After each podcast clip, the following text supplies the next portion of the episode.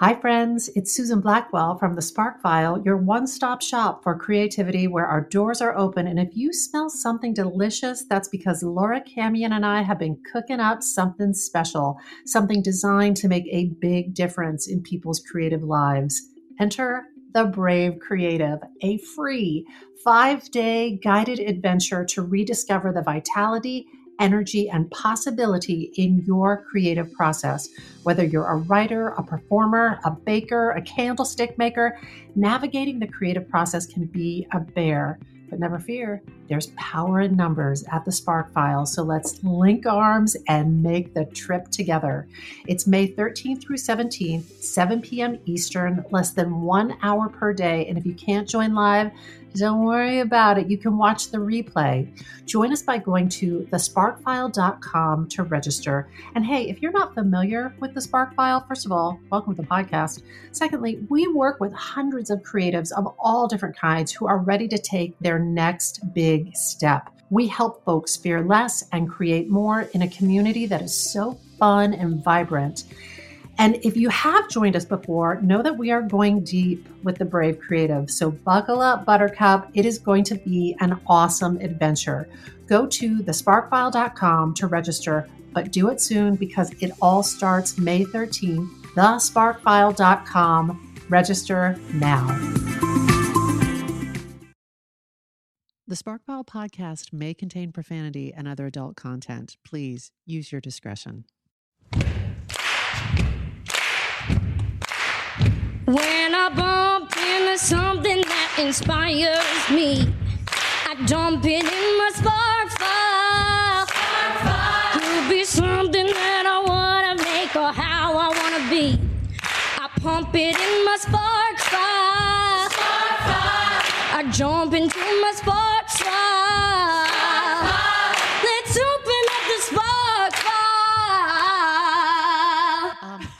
welcome to the Spark File. This is your one stop raindrop for creative inspiration. Uh, yeah. Hi, I'm Laura Camien. I'm Susan Blackwell. If you're joining us for the first time, welcome.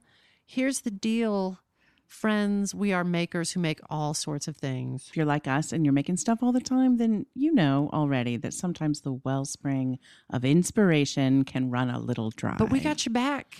We are Yes, on the lookout do. for fresh ideas, images, and inspiration that spark our creativity and pique our curiosity. Mhm. Things that hopefully inspire us all to get off our asses and make something like this podcast or an app.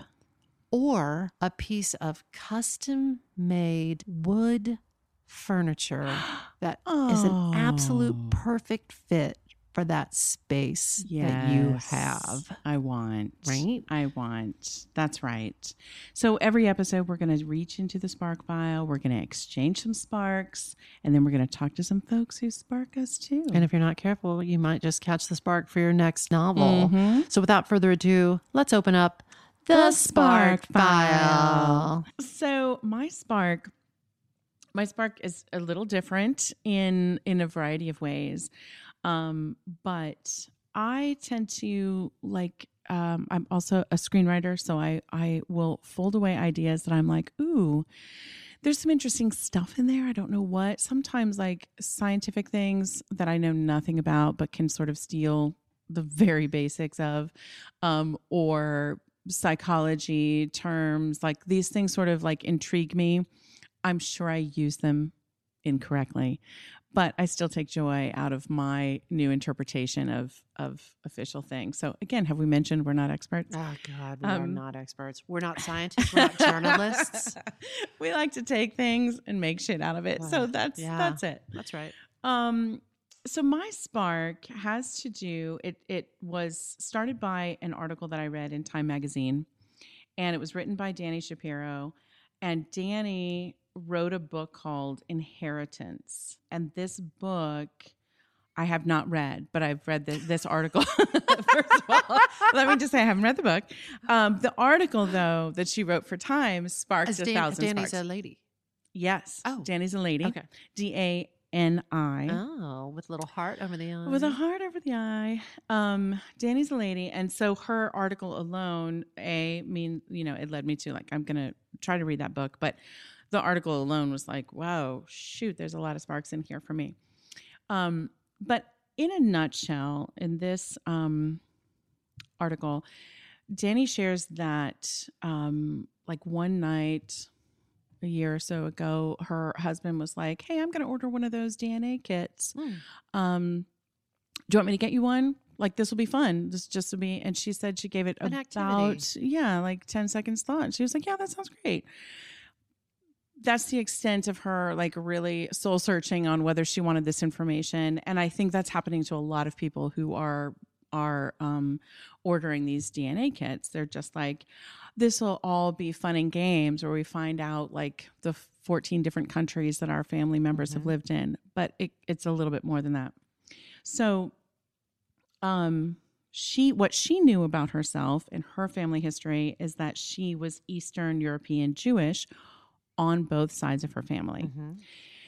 And lo and behold, the results come in from the DNA test, and she discovers that she was only half Jewish, as it turns out. Someone was identified as a first cousin of hers um, that she'd never heard of. And it turns out that her father, who she had been very, very close to, who passed away when she was only 23 in a car accident, was not her biological father.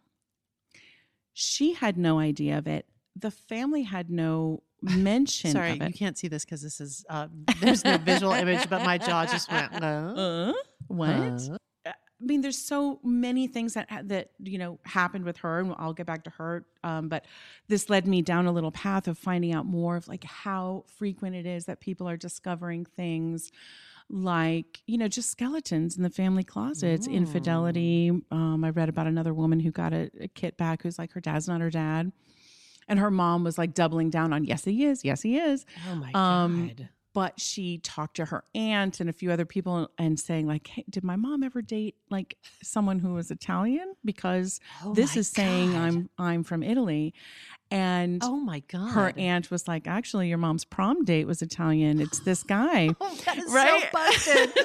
oh my god! exactly so you're like oh shit like I can imagine. Can you imagine? I, I can imagine like you have those things in your life that you're like, I'm so glad. Those things that you would say if you're a person of a certain age. I'm so glad the internet and social media didn't exist. I'm so shit. glad that that I didn't post that. That that's not on the record. I have things in my life like that. I'm so glad that people don't have easy access to right those little pieces of my life. Now imagine having a secret like that that's right and you're like, ah, it's okay, I can carry this to my grave. And Not then one day, your daughter, you're sitting at the, you know, in the, you're at the breakfast nook with your daughter, and she's That's like, right. so, oh my so mom God, yeah Why don't you tell me about your prom the date since it turns out he's all. my dad seriously and if you go back through time if you like nerdy history as i do um i mean just the number of stories that get told in film and and tv and otherwise that are based on a family skeleton a history of some kind um, yes, of course.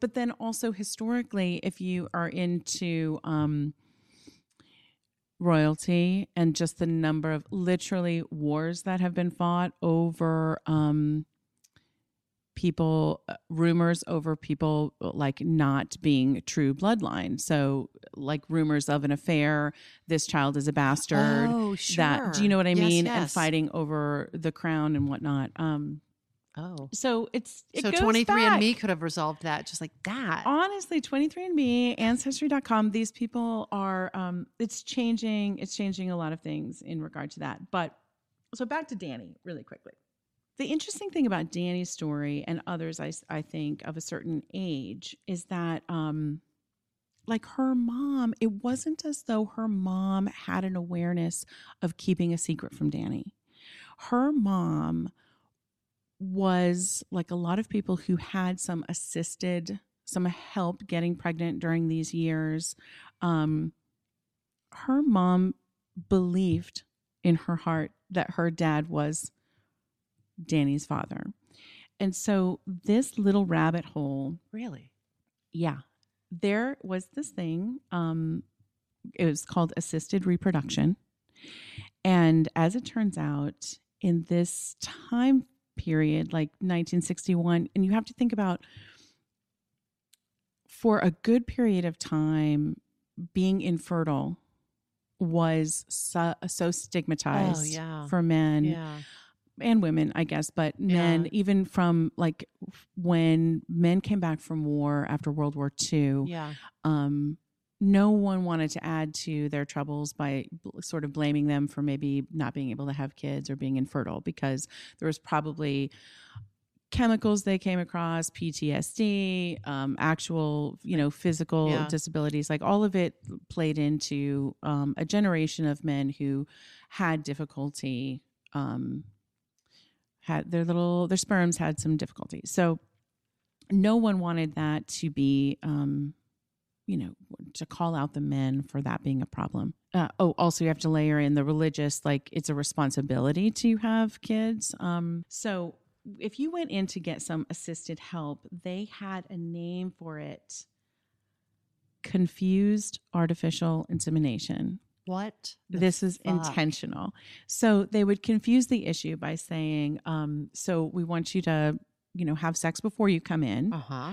Um, when you come in, we're gonna inseminate you, you know, with some sperm, Uh-huh. um, your husband, your husband's sperm, and perhaps some other sperm were mixed in. You're gonna go home and you're gonna have sex again. So it's some."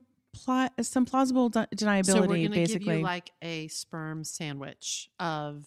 That's right. So here's here's here's Yeah. your husband's sperm. That's right. You know, because you had sex with him. That's right. We're going to introduce other sp- spermies, and Yes. then you're to get that Dagwood sandwich top piece of bread with your husband's sperm. again. So, most likely, if you're pregnant, I mean, it's probably your husband's sperm. What do they call it again?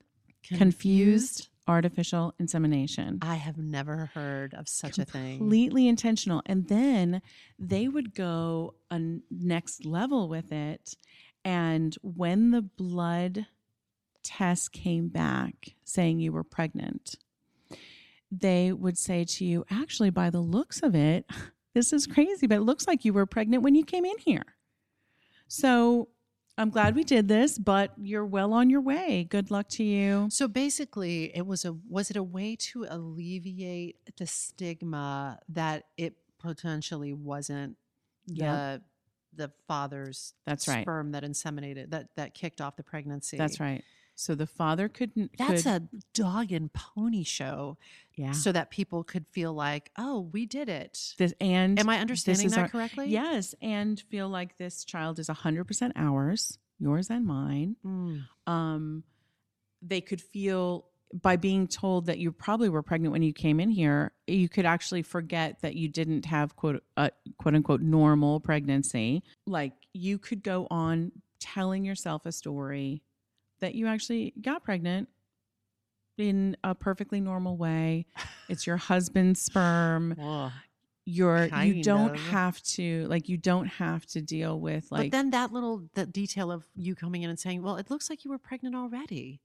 that's Like- Confused. that's confused and intentional and then they didn't keep the records so all those records are Oh, gone God, that whole they didn't keep the records bullshit. right didn't do it There was a flood in the basement of the Nope. record storage facility. just did not do it and uh, so they didn't keep the records of the source of The the, donor. like we'll call it the bologna in the sperm donor, sandwich. yep. They didn't keep the records of that. yeah and even that sperm that was That's inseminated really problematic. yeah that donor doesn't even know do you know what i mean like they so uh, the history this got me going a little bit on the history of this stuff um the history leads back to literally like a woman coming in um this is after the war and and a guy with a doctor with like six um associates learning medical students learning with him um and the woman couldn't get pregnant and so they took sperm from one of the six guys in the room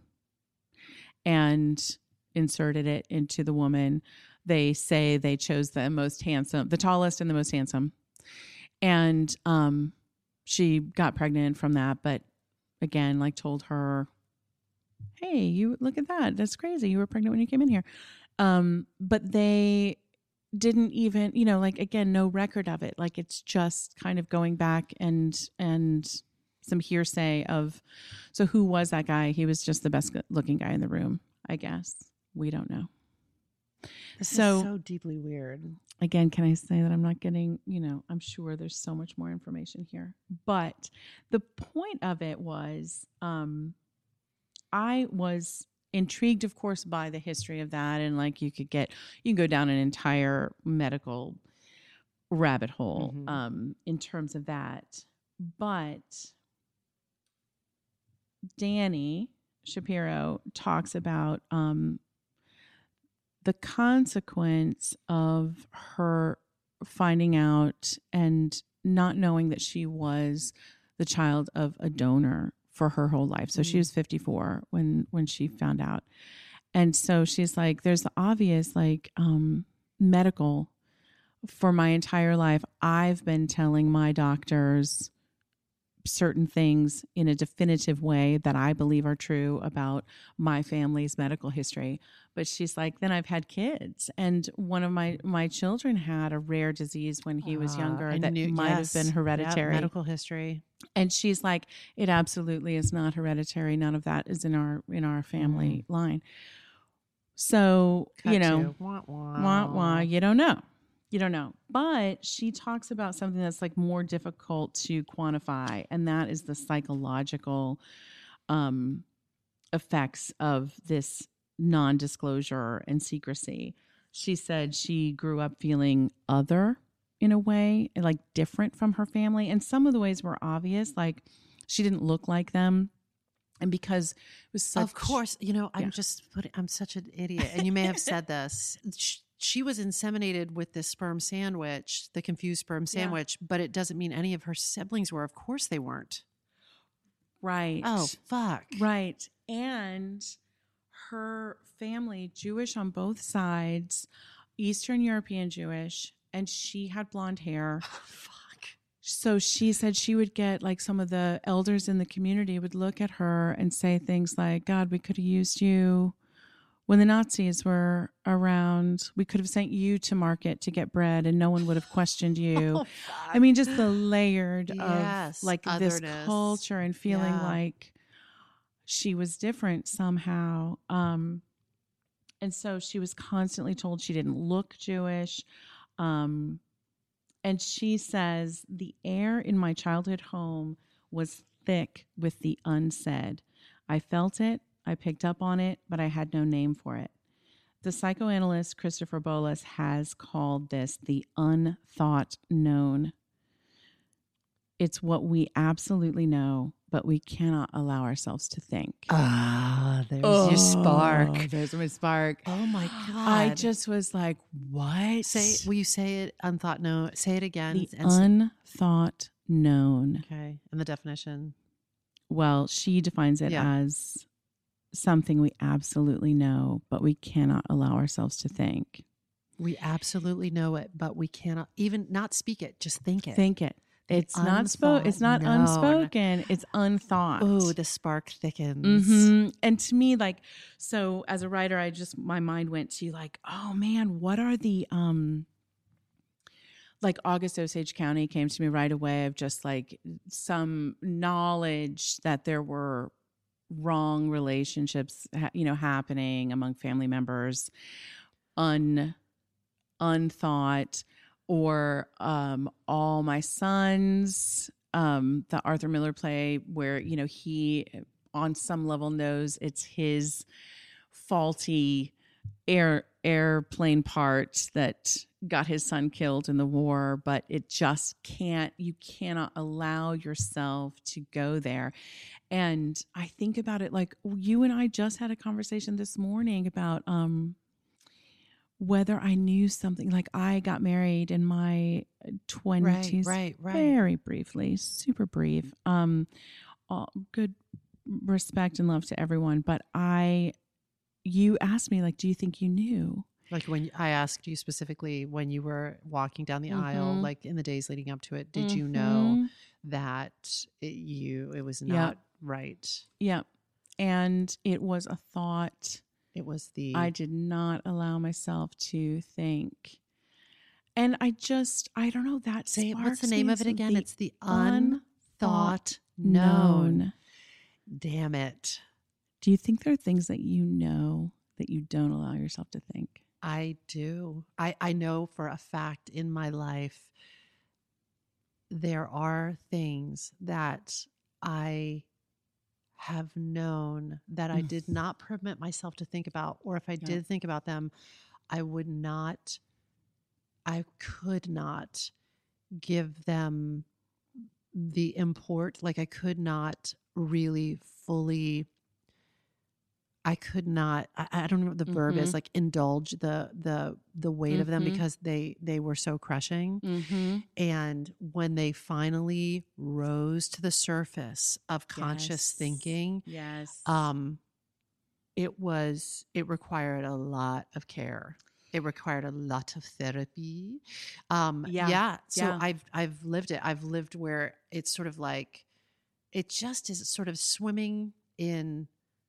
It's so it's a weird combo platter because the, what you're talking about, she really couldn't have known. no, Um, but she felt something. but she felt She something that she could something. not think or verbalize. That's right. And I've had things up. that I have, uh, it's just so easy to just kind of tuck in a drawer in my brain. Mm-hmm. And I know it's in that drawer, but I sort of can't, I'm not ready. I don't have the, I don't have the capacity yet to meet it on the conscious level and Right. process it. Right. Um, but when the unthought known then becomes the thought known and then becomes Yes. this expressed known, Yes. it's a it's a the that's a big life event. It is That's a big, life, event. And Spark File. I I see. Uh, it's so funny because I was like, "Where are we headed? This is like a mystery. What's going to be revealed?" It is the source of fantastic creative raw material. holy crap.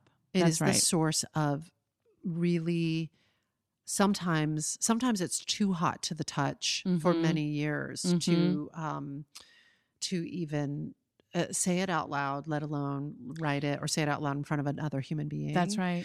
but if if you're lucky and you live long enough and you process it enough i believe i really do firmly believe no matter what you're making it can live in those things that you've made that you make Yeah. and sometimes a real like a real firestorm like this can become the source material for your greatest work That's right. whether it's fiction or non or a dance piece or uh, an article in newsweek or whatever That's it right. is That's right. I looked a little further into like the definition of it and people define it in different ways.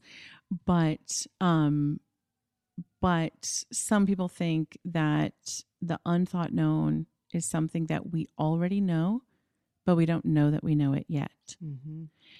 So, and that there are several ways to excavate this knowledge. Mm. So, whether it be a deserve level Mm-hmm. that we don't, that we're not conscious that we've created for ourselves, you know, therapy and other processes can help you excavate, like, oh, I didn't know that was there. There it is in my Yes, brain. I had some sort yeah. of, So you can take a guide can help, like a Sherpa can help bring it up. that's Yeah. right. And meditation, etc. But for her, it really was, um, it really was some knowledge that she was different in some way, but she couldn't put words Couldn't- to it. Not. And who could have imagined, like, oh, I think it was confused, Confused. artificial insemination? like, you know, where? How would you come up with that? So, um, yeah, interesting, interesting. I just think it's a, it's a, for me, it's a spark on many levels, and you can go in a, a bunch of different directions with it. But back to Dani and our DNA testing, which I'd never, you know, I, I'd never given a ton of thought uh, to, but now another consequence of where we are with this. So people are finding out deep dark family secrets. Um but also sperm donors who donated sperm on the condition of anonymity and understanding that this whatever child is born of this um I'm not responsible for it. no Yeah. and they'll never know Yeah. and I'm just trying to make. I'm it. just trying to pay for my college tuition. that's right Yeah. which as we know props to anyone who can do that Dude, jerk off So- in a cup all day long. There pay you go. your way. hey, props. So, um, now we find ourselves in a position where a number of things are happening, but one is all of these men, like Dani says, it took her 36 hours to find her real biological father. You are fucking kidding me. Nope. And he was not wanting to be found. So all of these people that were just like, I'm just trying to pay my way through school. That's right. I'm just trying to get money for knock, groceries. knock, knock on the door. Oh, Hi. 36 I'm hours. your child. 36 hours later. Wait a second. What the Because fuck? you see on your family tree who the first cousin is, you can contact that person, Oh say, my hey, da da da. You connect those dots. Yeah. so funny the implications of this DNA testing and how readily available it is now, Yep. Uh, helping solve murders. Yes, I was Golden yes, State Killer. I was going Sorry, to did I jump? No, that's great. That's exactly like these consequences. So now the FBI has access to these databases. So your crimes are being solved. Other deep dark secrets are going to come out. God, tell me more. No, that's I don't have much more on that. Honestly, Do I you? didn't Are do. you? I didn't you know, dig I love. I, I really uh, am a true crime true crime enjoyer, and uh, the whole that whole the Golden State Killer who was elusive for Yep. so long, Yep. and this is beautifully written about in Michelle McNamara's book. May she rest in peace. I did not know her, but I deeply respect the work that she did in the world. Um, it is amazing to me that this criminal, this uh, uh, insane, violent person who eluded, eluded like so, so many different bureaus of investigation, the police, and like so many people, so many different jurisdictions were trying to catch this person for so long. And the thing that finally brought him down was some cousin, Yep. Third cousin. They found a third cousin. third cousin, a it. third Yeah. cousin, and they tracked it through that. Yep. And, And they fucking got that guy. Allegedly, I guess he has. I Oh. guess he hasn't gone through his trial Right. yet, but Allegedly. he he did it. Come on, allegedly. yeah, and they're saying Don't come for me, Golden I State Killer. don't have this exact information. Shocker. But um but they say like in the next 2 to 3 years like 80% of our population will have Be mapped. uh, will be able to be mapped to a, a second or a third cousin.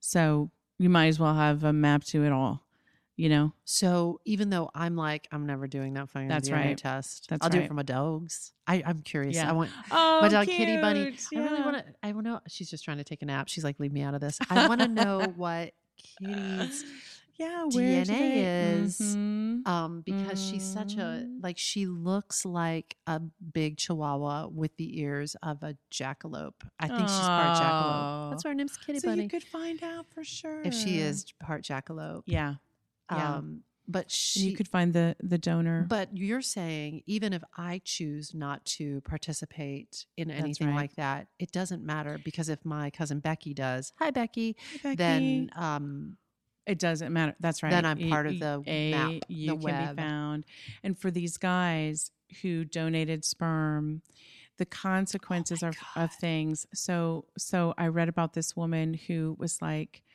my husband before we got married needed to tell me, needed to tell me that he had donated sperm. Um, you know, back in college. Wait, needed like he had an emotional imperative or he was but legally mandated to? What do you mean? Yeah, like like he I think emotionally Gotcha, needed okay. to. Um and she said thank God he did because of course 2 years into their marriage, phone call um and they're like this person wants to find you. Yes. And since then she's like turns out my husband has 8 children who have now sought him out. And she's like, if I if he hadn't told me before we got married, I can imagine I would be flipping the f out. oh my God. And P.S. Also, Spark. P.S. All of this is such great material as plot points in Right. All sorts of TV shows and murder mysteries. And as it becomes more and more of a regular occurrence, that's right. like- it's entirely plausible. it's totally plausible. It's not sort of like, wow, that's so one, you know, that's like one in the lottery. Yeah. Apparently not. yeah. Oh, what was I going to say? Uh, so it's a spark in that way. I can't remember. I lost my train of thought. Okay, if it comes to you, spark, say- spark, sparks. But so sparks boom, are popping boom. off. She's so so you know people are finding out, and again, she's someone who knew her husband had donated sperm. Oh, If oh, you- I know what I was Yeah, going to say. yeah. Uh, another potential plot point is you could say you had donated sperm. You Mhm. could say, like, Mhm. before we get married, babe, I think you need to know that I, you know, to get through college, I donated a lot of sperm. yes, And that could be a lie.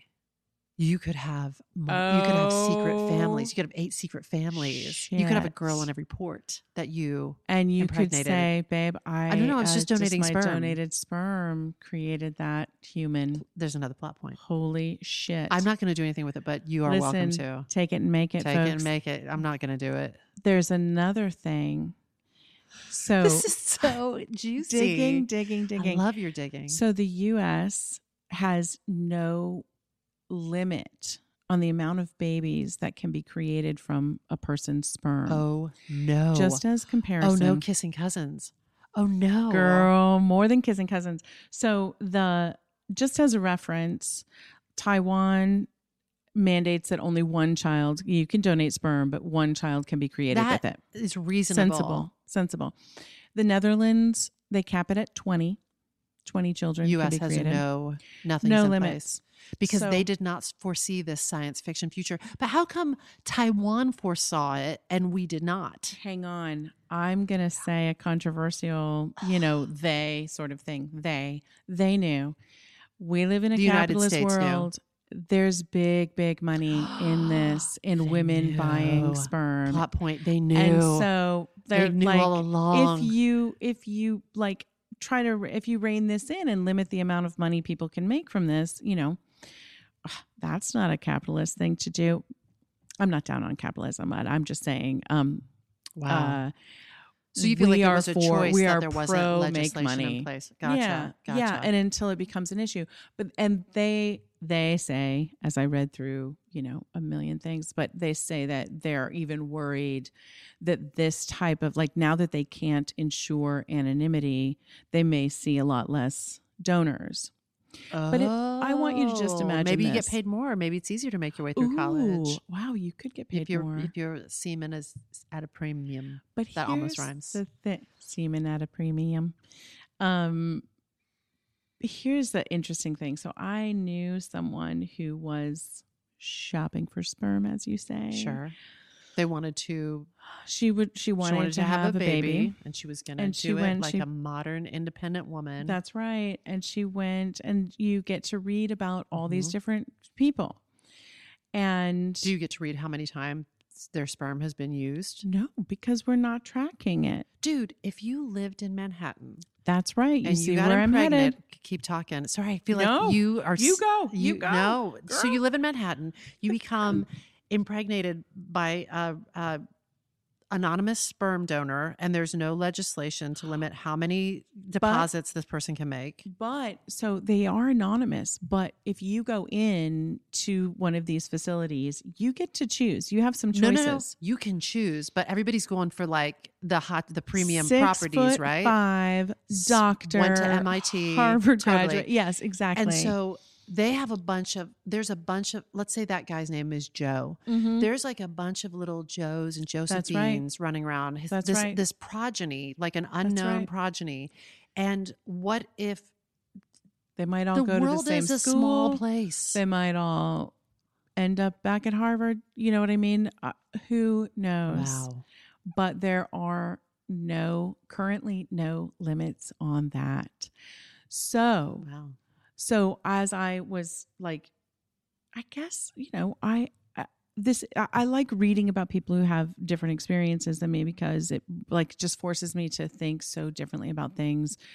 Um, this this concept of like if you are a child of a sperm donor when is it appropriate to talk to your child about that when do they need to know and what are those ramifications like when they're dating someone or thinking about marrying someone they need to share that information and say ooh i'm the child of a sperm donor and you're the child of a sperm donor, Oh. do we need to find out? Oh, I mean, if you're being super responsible about it, do you not want to find out do you have to disclose? just in case? I I don't know. And that's just like medically, but when I was reading um I read some things that um that Dani had written. Let me find them about um what it's like for people who have like maybe they know that they were born of a sperm donor um but this this Dani wrote about how she was so close to the man she thought was her biological dad Mm-hmm.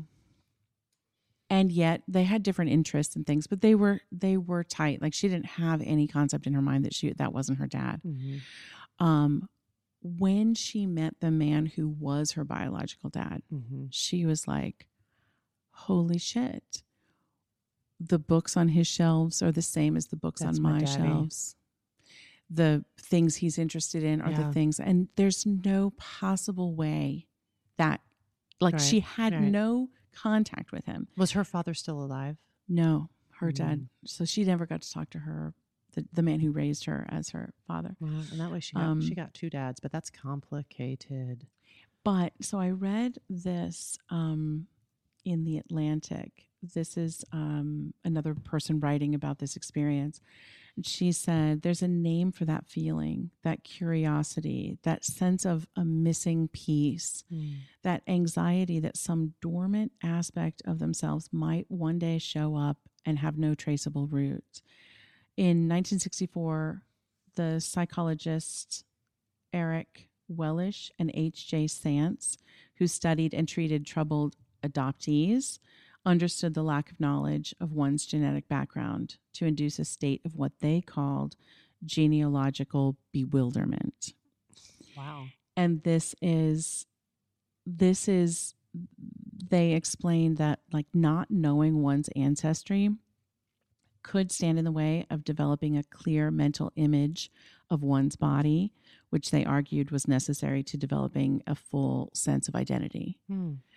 So, genealogical bewilderment was another thing that struck me. Like, uh, talk about just just being privileged to know and feel confident. This is my mother. This is my father, Mhm. and these are the people I Yeah, come that is a from. privilege.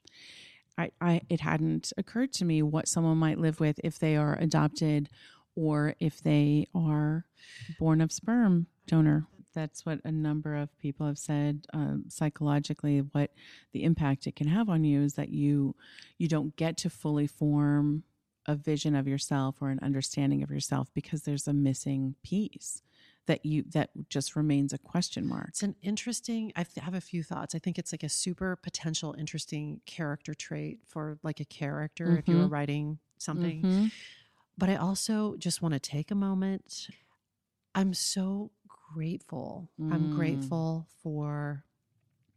I, there's so many different. Every day, I sort of practice. I, I spend some time thinking about what I'm grateful for, and that manifests in a lot of different ways. But here's a fresh, here's a hot, fresh Yeah, take based yeah. on the spark that you're sharing. I am grateful that I. I think, unless I, I, I do, I look like my parents. I am grateful that I have this sense of that's a privilege to have right. that to have that sense of knowing Mhm. and the groundedness that comes with that. Mhm. I mean, we have other issues, but Of course. uh, but I but am, that's not a question that's a privilege. live with. I didn't even think of it till this moment. I'm Yeah. grateful for that privilege. Yeah. Yeah. I think it's like this this again uh Dani's book is called Inheritance and and it's I intend to read it, but even this article that she wrote was so inspiring and led me down like four different rabbit holes. Wow, I love it. Yeah. Yeah. And that is the spark. That's some sparks, folks. Oh, That's it. all on the table now to I'm- be used and Use it, abuse yeah. it. Yeah, I was gonna say used and abused. And I'm like, wait, PC. Is that PC? I don't think so. I'm crazy excited about this spark. Mm, that I'm I about to share with you. Okay. Um, this is this is the line that's in my Spark file. I just want to share this with you. Okay. Once I was meeting a man in the lobby of the Waldorf Astoria Hotel. On the phone before the meeting, he said, I don't know what you look like. How will I know it's you? I said to him, You must be kidding. The sources for this spark include Wikipedia. Thanks, Wikipedia. Um, Thanks, Wikipedia. There's a, uh tribute video that I watched. There's a datalounge.com thread. Uh, there's a great article from Cleveland Magazine by a writer named Michael Gill, and also some real live human beings who Oh my uh, gosh. contributed to this. okay. So I grew up in Dayton, Ohio, and there's a chain of pizza restaurants called Marion's Pizza. And when I'm home visiting, my family meets there at least once when I visit. Um, I love Sweet. Marion's. I love their pizza. And once you're inside, all Marion's sort of look and smell the same. They have like these faux brick arches, or maybe they're real brick. I don't know. They have great pizza. And on the walls of Marion's are hundreds of pictures that are signed of all of these Broadway TV and f- movie stars from the 60s, 70s, and 80s. Oh. And in all the pictures, they're eating pizza and they're drinking big pitchers of soda and just living it up at Marion's. Mm. And whenever I go home to visit my family and we inevitably go to Marion's, I love to like just look at, just stand for a while and look at the walls and see the photos of a lot of people that I recognize and Yeah. a lot of people that I don't, like Burt Reynolds and Loni Anderson and Henry Winkler and Billy Crystal and Hugh Downs. These are all photos of the leading actors of the Kenley Players. Oh. What? That's right. The Kenley the Ken- players. the Kenley players. So in 1978, when I was nine years old, which I think is fourth grade, is nine fourth Yeah. grade. Okay. Yeah. My ish. parents took me to Memorial Hall in Dayton, Ohio, which was this big bar. It was literally a hall that was made in a memorial to those who had served in wars. Oh. And it was a great big barn of a theater Mm-hmm. space and it held oh, 2000 or 2500 seats it Wow. was big and my parents took me to see the king and i and i have no recollection of who played the king but roberta peters who's a coloratura soprano was playing the lead who i think is named anna? Anna? Um, don't know. but she was great and i will never forget that show or her dancing around in that giant ball gown. Mhm. and it really was one for the spark files. When when i get asked in interviews like when did you first know you wanted Mm. to uh, be a performer i would say watching sesame street and wanting to be one of those kids on sesame street and Oh, also yeah. watching the king and i Wow. that production of the king and i was produced by kenley players and the person behind kenley players was named john kenley okay. Here's a massive understatement. John Kenley was an interesting person. okay. OMG. He was born John Kremchak in 1906 in Denver, Colorado. He was born to a Slovakian immigrant family who ran saloons. And as Mm. prohibition moved through the United States, the family kept relocating to stay sort of ahead of the wave of prohibition Ooh, interesting. and they ended up uh, settling in Erie, Pennsylvania. So at the age of four, in their Russian Orthodox church, uh, I don't know, I, I don't, a priest or uh, whoever the figurehead was of this church, I guess with a flair for the dramatic, made John Kenley a soloist singer, four years old, and he sang in both English and Russian. no way. So little John Kenley wasn't particularly masculine, but it sounds like he wasn't bullied either because he could always what he called outstunt the other kids. He could do these remarkable physical things and he would imitate like hi- highly physical stuff that he saw in movies. So I when he says outstunt, I think he means like literally like stunt Truly man stunt, shenanigans. yeah. yeah. So after graduating high school at 16, he moved to Cleveland and he landed a job as a choreographer for a burlesque show at 16. at 16. And he said he didn't really but I mean a burlesque show with just like like scantily dressed Yeah. ladies. yeah. And he says that he taught the girls silly simple routines and as he taught them, he got pretty good at it. But it also sounded like he knew that people really just wanted to go there to see naked ladies. So they didn't really care how tight the choreo was. but it gave him a chance to lead people. That's And, right. Yeah. So three years later, after that, he moved to New York City and he landed a role as a dancer slash contortionist slash acrobat in something called the Greenwich Village Follies, which weirdly were at I think held at a theater in the fifties. Like, but they were called the Greenwich Village Follies. If you don't This live in New York, those are two di- very different locations. um, and when he signed his first contract as a performer, he altered his name. I think at the the person, the producer of the Greenwich Village Follies may have nudged him. He altered his name from John Kremchak to John Kenley. So throughout the 20s, he played the vaudeville circuit, singing, dancing, and doing impressions of people like Al Jolson, Maurice Chevalier, Beatrice Lillie, and Ethel Barrymore. So he did impressions of men and women yeah. in addition to singing and dancing and all that jazz.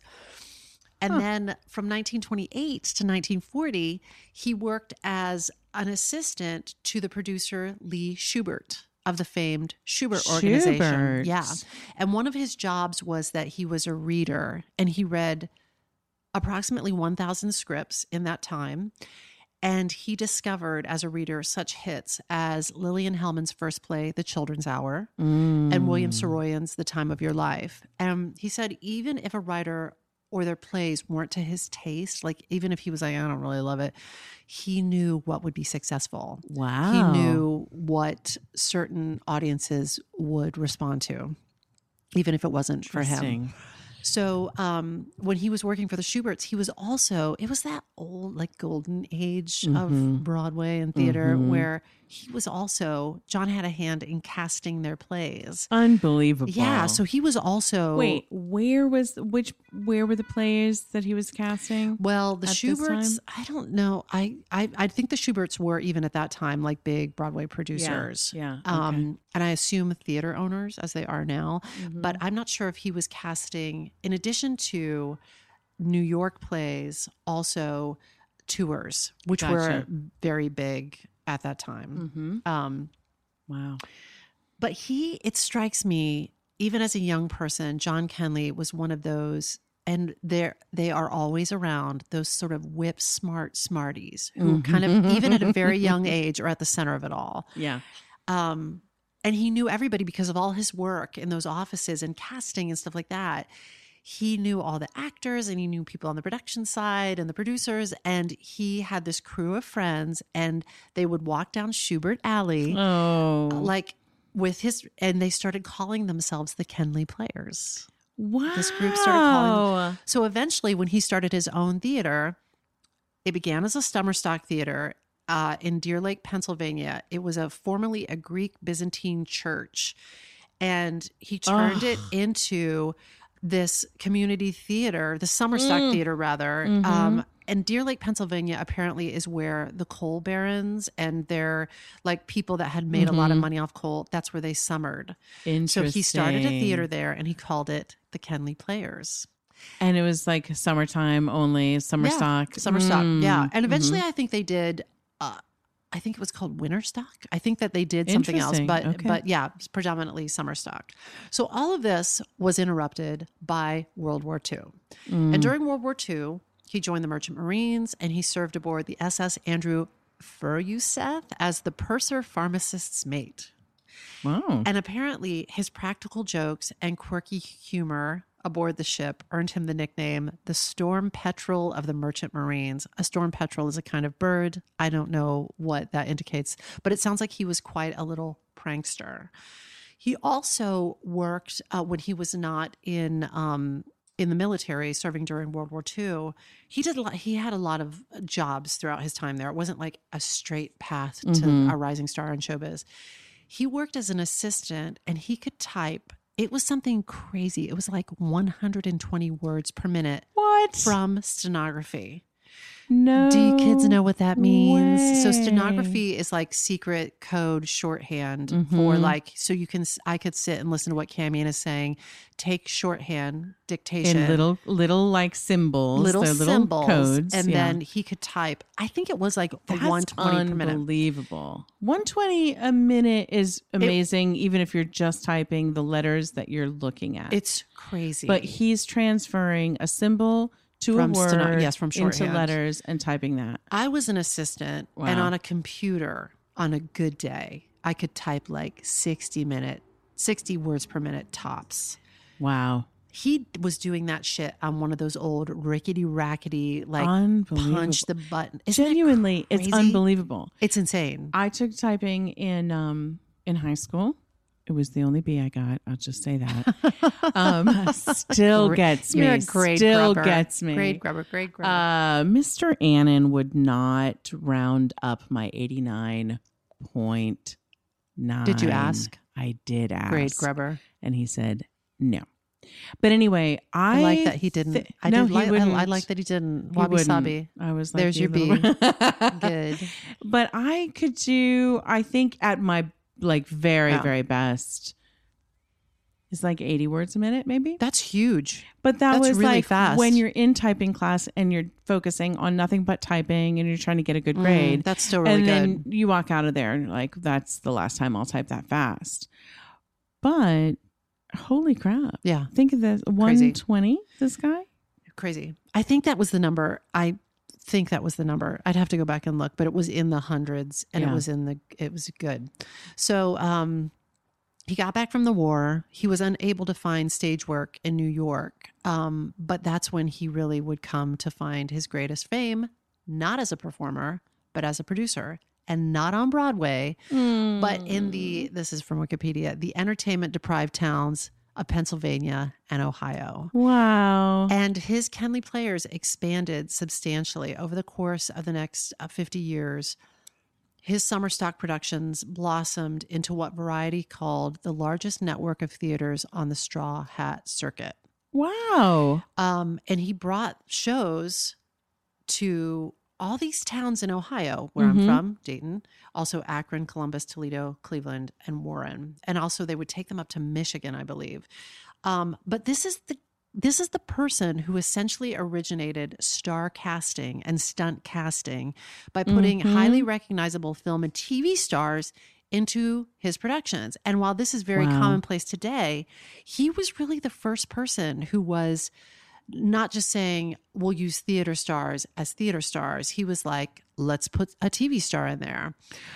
I have a question though. Yes? Was this like I'm curious if that was an intentional choice Yes. in terms of marketing? Yes. Not just well l- lucky for him his theater friends had gone on to find TV no, success. I think this was a real um, smart wow. choice yeah. that he made that really hadn't been done before. fantastic. And not only were these shows crazy successful, it also makes for some nutty cast lists. Um, this is actually isn't so crazy. Jayne Mansfield in Bus Stop. So Marilyn Monroe had played the role in the Mhm. film, and he put Jayne Mhm. Mansfield in it. of course. Um, Merv Griffin in Come Blow Your Horn, Rock Hudson in Camelot, Wow. Robby Benson as Che Guevara in Evita. Come on. He recruited Joe Namath to play the drifter in Picnic.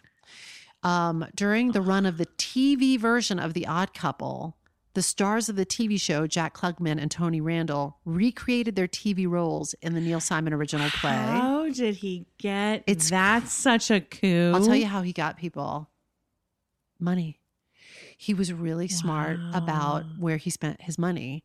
Uh-huh. Um, but then again, also more traditional Broadway stars would also uh, they would also appear regularly, like John Raitt in Man of La Mancha, Ethel Merman and Call Me Madam, and Tommy Tune and Pippin. So it was this blend Yeah. of Broadway stars, TV stars, film stars.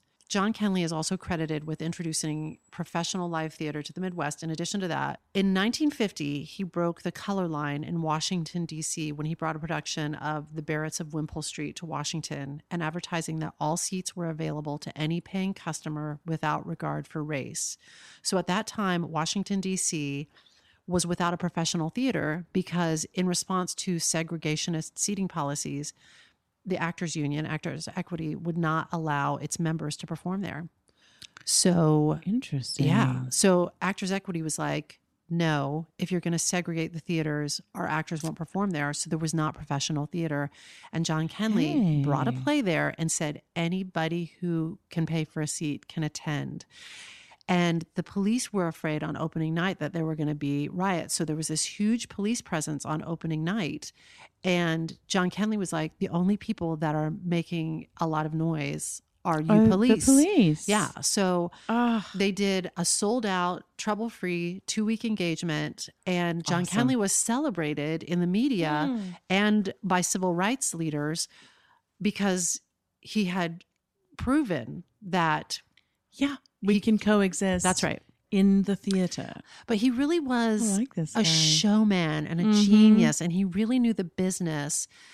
Um, I was talking with my friend Kevin Moore and my friend Scott Stoney, who actually worked with him. Nuh-uh. yes, they worked with him. no yes, yes, yes, yes, yes.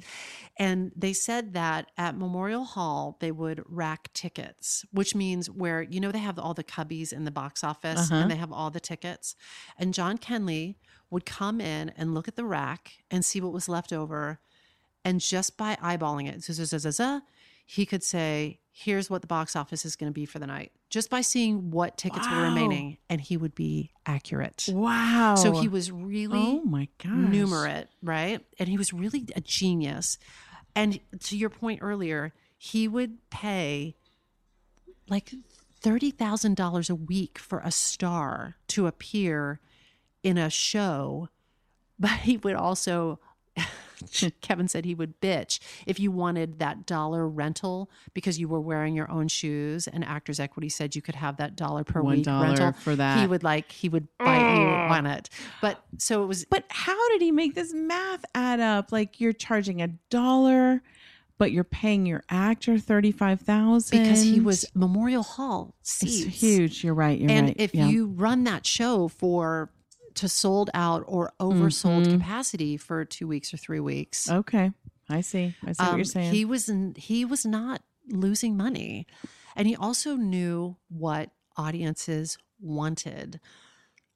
He would. So, for instance, Kevin Moore was saying that um, he cast Loni Anderson in a production of Gentlemen Prefer Blondes. Hello, Loni Anderson from WKRP Oh, yeah. in Cincinnati played Jennifer. What was her last name in that? Uh, Jennifer, I don't remember, but I thought she was like just like the sexiest. Yes. And so isn't she with Burt Reynolds for a long she time? She was with Burt Reynolds, who's Mhm. also a star of Kenley Players Productions. Yes, Burt Reynolds, Dom DeLuise, all, the entire cast of Cannonball Run. Um, but he um, he put her in that when she was divorcing Burt Reynolds, and so she was in the tabloids all the time, and so people Well, wanted yeah. to hear from her, and they wanted to see that, and she would Ooh, do I press, and they would ask her about her, you know, Mhm. gossip about her divorce. So he was very canny, I think is the word. He knew what he was doing. Audiences wanted, and it was also said that uh, Kenley said after the directors got through, so after the directors got through doing their work, the producer, that'd be John Kenley, would put on the panache. And so what he would do is cut out songs that he was like, oh, that really doesn't serve whatever star I've put in this production. And he would insert, for instance, their hit song that they recorded. No way. Yeah. Stop it. Yes. So like oh no. he It's so wrong. Yes. So and Kenley so Kenley was recalling a production of Neil Simon's The Pajama Game in which he edited language and added a dance scene to show off whoever the star's skill. So he would put like Ann Miller, a famous tap dancer, Yep. in like Hello Dolly, and then out of nowhere, just like a, di- a giant tap break. How did he get away with this? Well, Neil Simon well. wrote him a letter saying, "Do not change my dialogue, John Kenley." Like people would send him cease and desists and he would go right on with and the then he would uh, so there was a one story where i feel like it was jack cassidy maybe had recorded um something like what i did for love from Mhm. chorus line they weren't doing chorus line but that star's hit they cut out a different they cut out a song and they put and he got it so john Ken they were like cease and desist and so what they did is they put it they corrected the show and then made the hit single the curtain call he was just like by any means necessary Wow. yeah he was really something Wow. so as I was saying, I was talking with my friends Scott Stoney and Kevin Moore, who worked with John Kenley back in the day. And they both grew up watching Kenley shows in Dayton and in Warren, Ohio. And they were doing a production of Fiddler on the Roof at the Westgate Dinner Theater. and their director of Fiddler on the Roof also worked extensively with John Kenley. And he got the director's name is Leslie, and I'm not sure if Leslie's a man or a woman, but Leslie got auditions for some of those Fiddler cast members with John Kenley. So they put them in like a van or something and they drive them up to Cleveland and they pull up to this sort of modest looking house in Seven Hills, which is a suburb, I guess, of Cleveland. And they're ushered in and they sit in this living room, which all looks very modest. And then one by one, they're sent down a long hallway to audition. And apparently, once you audition, you never go back to that front room. You go on to a different room. So, my friend Scott is the first to go down the hallway. So, he mm-hmm, goes down the mm-hmm. hallway in this modest home. And then all of a sudden, it opens up into this huge room with a roof over a swimming pool. And the walls are a bright, vivid blood red and the ceiling was glass and it smells of chlorine and john kenley is swimming laps uh, in the pool and he's not about to stop oh. and and in like just like turning and breathing he says just face the wall and sing darling and he never stopped singing what he meant what i was like do you mean turn away like face the wall like you're in punishment Uh huh. and sing into the wall and they were like yeah Yeah. so it would bounce off right. the tiles Right. So my friend Scott was the first to go. He had no idea this is what he was stepping into. He said he was totally thrown by the whole thing, so he didn't do his best. And then he was guided to a different room to wait for all of his other friends to complete their auditions. So our friend Kevin makes the similar walk, smells the chlorine, gets in the room. John Kenley doesn't stop swimming. He says, "Face the wall and sing, darling." And at the end, Kevin finishes his song, and John Kenley says, Darling, you don't have an operatic voice. And Kevin says, Mr. Kenley, I didn't see any operas on your season this summer. so he kind of like pushes back, Hello. made John Kenley laugh, and he was hired. Kevin got hired Ah. to do Shenandoah starring Ed Ames. And my friend Scott got hired that season as a pianist as well. So they had good, like, firsthand stories about how when they rehearsed um, at this giant theater in Akron called EJ Thomas, I think it's like the EJ Thomas Performing Arts Center. Holla, Akron. there was this big lobby that ran all the way around the auditorium.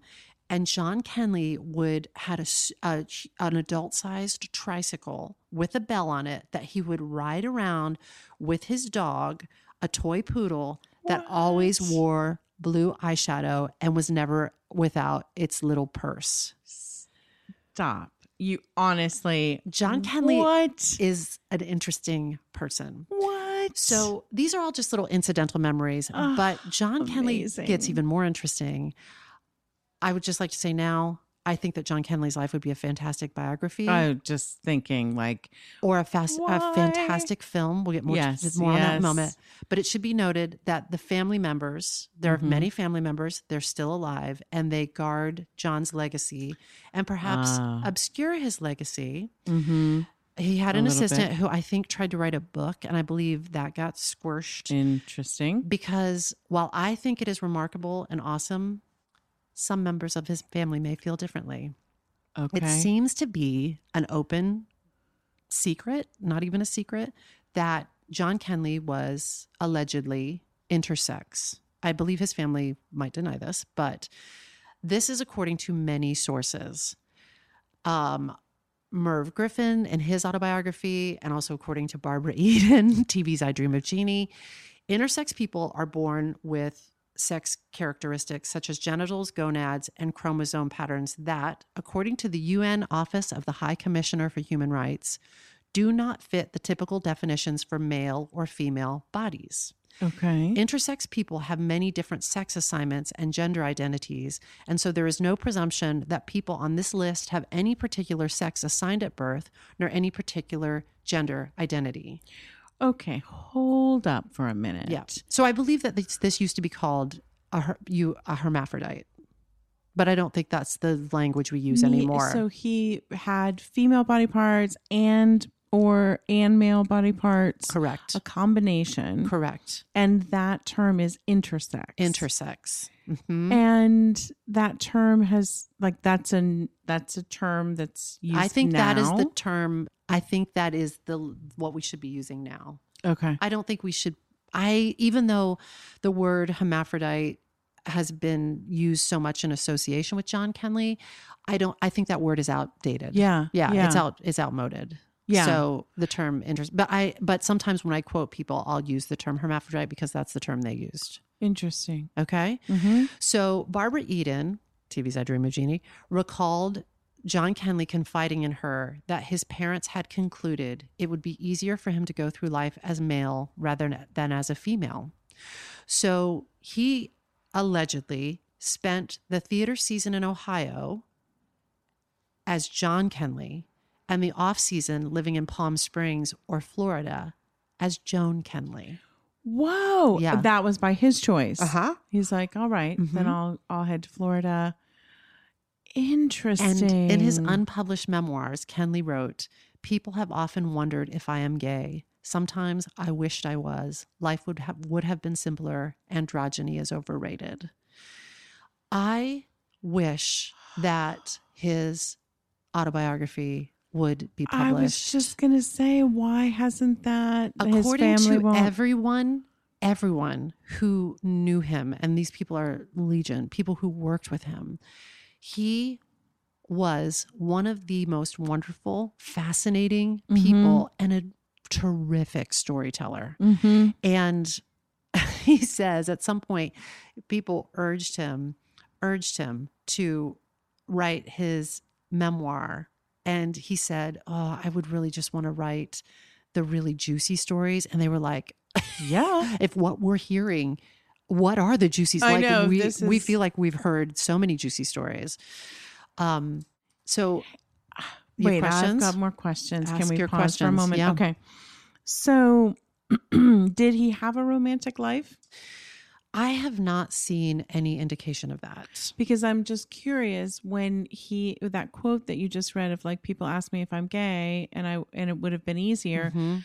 but I'm I'm just left wondering what does that mean? Because if he I, what is what would gay mean for him? Would it mean be being attracted to a man or being attracted to a woman? Because it sounds like he identified with I think it wasn't that clear cut for him. which is like just makes him so ahead of his time it makes me Yes. just wish Yes. that he Yes. could rejoin us But here's the thing Mm.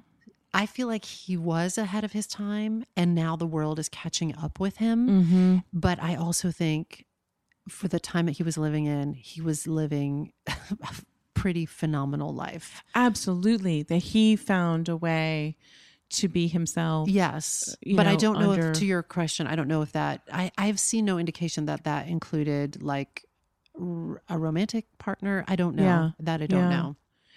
know. Um, but to this day, I think parents are still making those choices, and I think they have to make them quickly in the hospital. If a baby is born, I think parents make super quick decisions about if they're born with both genitals from both Mm-hmm. Genders. Like sex organs. Yeah. hmm Mm-hmm. Yeah. I think parents make quick, my heart goes out. calls. It can't be Easy. I know it's heartbreaking. Um, so one thing that I heard is you never saw John Kenley without a vest, a jacket, or a sweater vest, and the impression was that that was to cover up his breasts. At his 100th birthday party in Cleveland, there were a lot of um, Ken, Kenley Players alumni and stars that were there, and he was incredibly sharp. Like John Kenley, like knew everyone's name who was there, like incredibly sharp. And Florence Henderson was there. You'll know her as Carol Brady Mhm. and she gave this long speech about her relationship with John, and it seemed like they were very close. And at the end of the speech, Florence Henderson said she would always be jealous of John because his breasts were bigger than hers. Oh, Yeah. So I feel like there was this love and this acceptance Yes. um, that, I mean, I really think that's a testament to him that he created around he him. literally built the world around Yes. him. Yes. Who he wanted to be around. Yes. People who loved him. People who he Yes. loved, Yeah. respected. Where he could be his, like, be his freest his full self. Yeah. As an individual, it sounds like, but also as a creative. Yes. You know, like he built a creative dream Now- world. P.S. I don't know. I didn't know John Kenley, and I haven't read that unpublished autobiography. And there may have been uh, pain there, Mhm. and you know, I just think based on what I do know about him, I don't want to romanticize him, but I just feel like this was a very full life. Mm-hmm. Um, Merv Griffin, you know Merv Griffin from the talk Mhm. shows, also a star of Kenley Players Productions. Shows. Uh, Merv Griffin fondly recalls this is from his bio, his biography, autobiography rather. Uh, Merv Griffin fondly recalls it, his 1963 appearance and remembers being taken aback what he did, about what he did not know was an opening night tradition at the cast party, which I'm guessing might have been at Marion's Pizza, Oh. but I could be wrong. the first dance with the leading man was reserved for Mr. Kenley. So there was this opening night tradition that the leading man of the production would dance Would dance with John Kenley. Oh, Apparently, John Kenley was very direct. There were countless audition stories where he would talk to young auditionee, audi- auditioners. He would walk up to a little girl. He, you know, walked with a walking stick, and he would walk up to a little girl, and he would offer her his walking stick and say, "Take my cane and beat your voice teacher. She's not doing a good job." Oh, Or he'd walk up oh. to a dancer Oh, and say, Let me see your high kick. And they'd show them their kick. And he'd say, No, like this. And still, at like, Mm. Barbara Eden said, at 99 years old, John could still do spectacular high kicks. Wow. You know, because he had this life as a dancer and a contortionist. And, Yeah. you know, he was remarkable in that way. So apparently, he produced a show called The Cooch Dancer that was loosely based on his life. Remember when I said he used to choreograph for the burlesque ladies? Yes. That I also think would would provide a lot of clues to what his life was How like. can we get our hands the on the Cooch this? Dancer. That when I was told that title, I was like, please say spell that. Let me make sure I'm getting that Am I understanding you correctly? the? Cooch Dancer is the name of our next podcast. I don't know what it's about yet, but I The love it.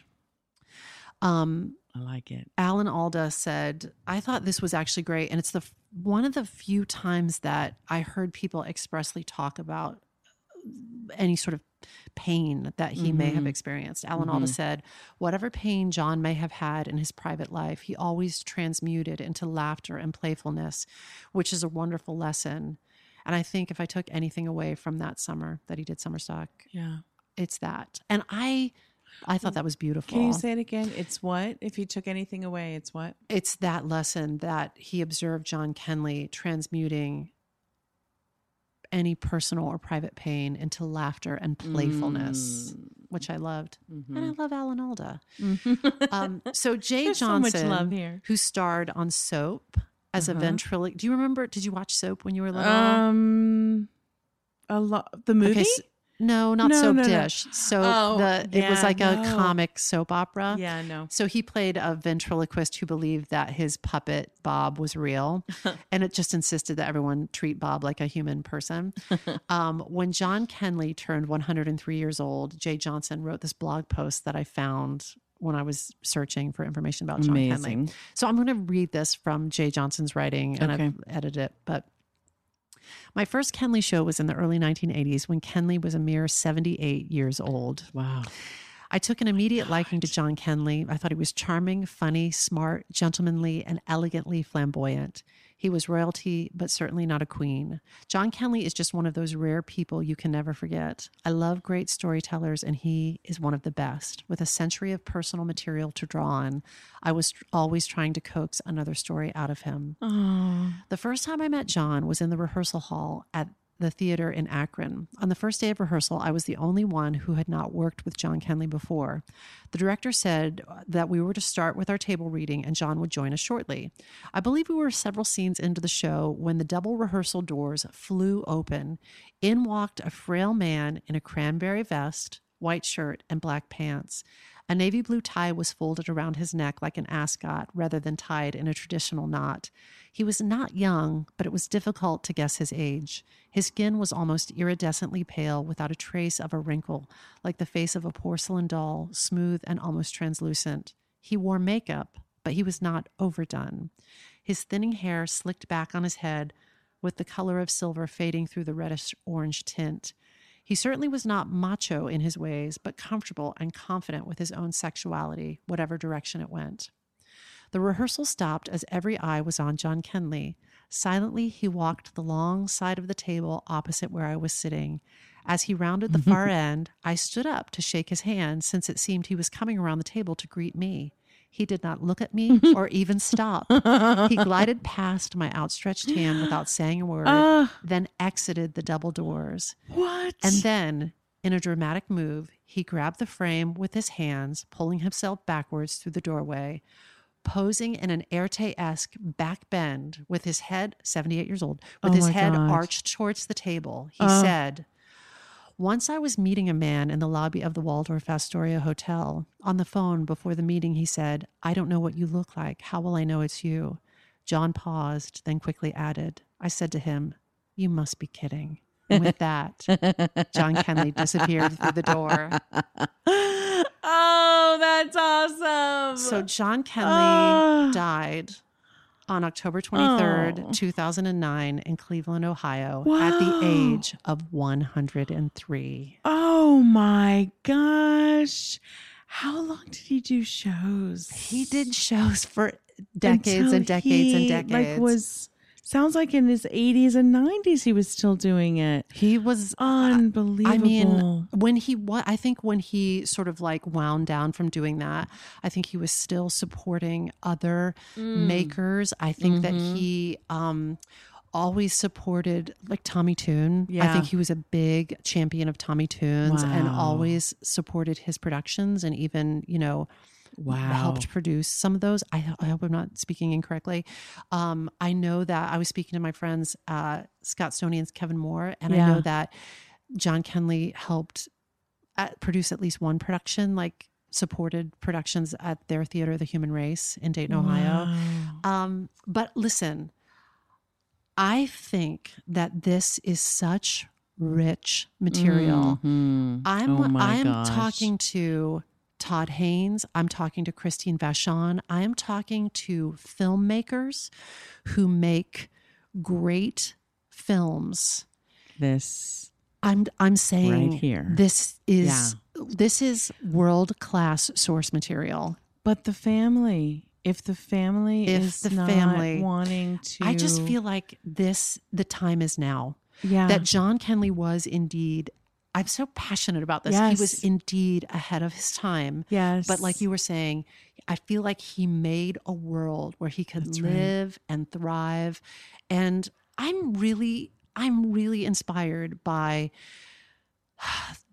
the life that he created for himself. too. And I don't know, I just think he made so much opportunity for other people as well. I feel like you are right. And what I would want his family to know is that this story can be told in such a way that his life is celebrated, Celebrated. by millions There is people. nothing to be ashamed of here. Ah, a h- a It is hundred only a celebration. I have to tell Wow. you, and let's just back it up. I just want to say that seeing those Kenley productions, and I know that I'm not alone in this. I know that he- John Kenley influenced the lives of the people that worked with him and for him, but I think he also influenced the lives of so many theater goers who would Yeah. not have had a chance to see the the theater That's right. where we lived He helps people feel things that they probably would not have felt. and fall in love with the You art know, form. That's right. I, he really brought it to us. Connect So people. I owe a debt of gratitude to John Kenley, and I, so I thank you, John Kenley. But I also, Mm. I hope that there are artists that are listening to this now, established artists, emerging emerging artists who will take this John Kenley torch and run, run, run with it. 100%. Susan, I hope so too. I want someone I want someone to write this story. It needs to be told. I think so too. Oh boy. It sounds to me like someone out there is friends with his family and close enough to go to them and say, listen, we want to celebrate him. We want the world to to be inspired by by him as they will be. Oh, I th- again, I think this person was ahead of their time and the time is now. God, the time is the time is now. Uh listen. Listen to me. Seriously. I hope that all of this put another bunch of sparks in your spark file.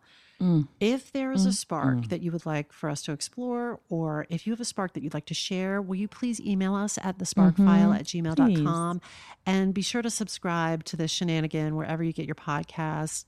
As the children say, subscribe, rate, and review. If something here tickles your fancy and gets your creative juices flowing, now it's your turn, little ones. Take this spark and turn it into a flame. You got to write it, you got to recite it, you got to design it, you got to refine it, you got to take it, Mm, and you got to make it. Make it. The spark file. Ah, the spark file, folks. When I bump into something that inspires me, I dump it in my spark file. Could be something that I wanna make or how I wanna be. I pump it in my spark file. I jump into my spark file. Let's open up the spark file.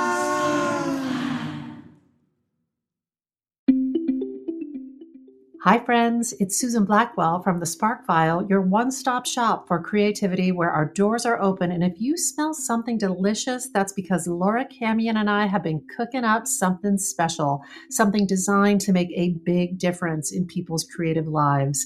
Enter the Brave Creative, a free five day guided adventure to rediscover the vitality energy, and possibility in your creative process. Whether you're a writer, a performer, a baker, a candlestick maker, navigating the creative process can be a bear. But never fear, there's power in numbers at the Spark File. So let's link arms and make the trip together. It's May 13th through 17th, 7 p.m. Eastern, less than one hour per day. And if you can't join live, don't worry about it. You can watch the replay. Join us by going to thesparkfile.com to register. And hey, if you're not familiar with the Spark File, first of all, welcome to the podcast. Secondly, we work with hundreds of creatives of all different kinds who are ready to take their next big step. We help folks fear less and create more in a community that is so fun and vibrant. And if you have joined us before, know that we are going deep with the Brave Creative. So buckle up, Buttercup. It is going to be an awesome adventure. Go to thesparkfile.com to register, but do it soon because it all starts May 13th. Thesparkfile.com. Register now.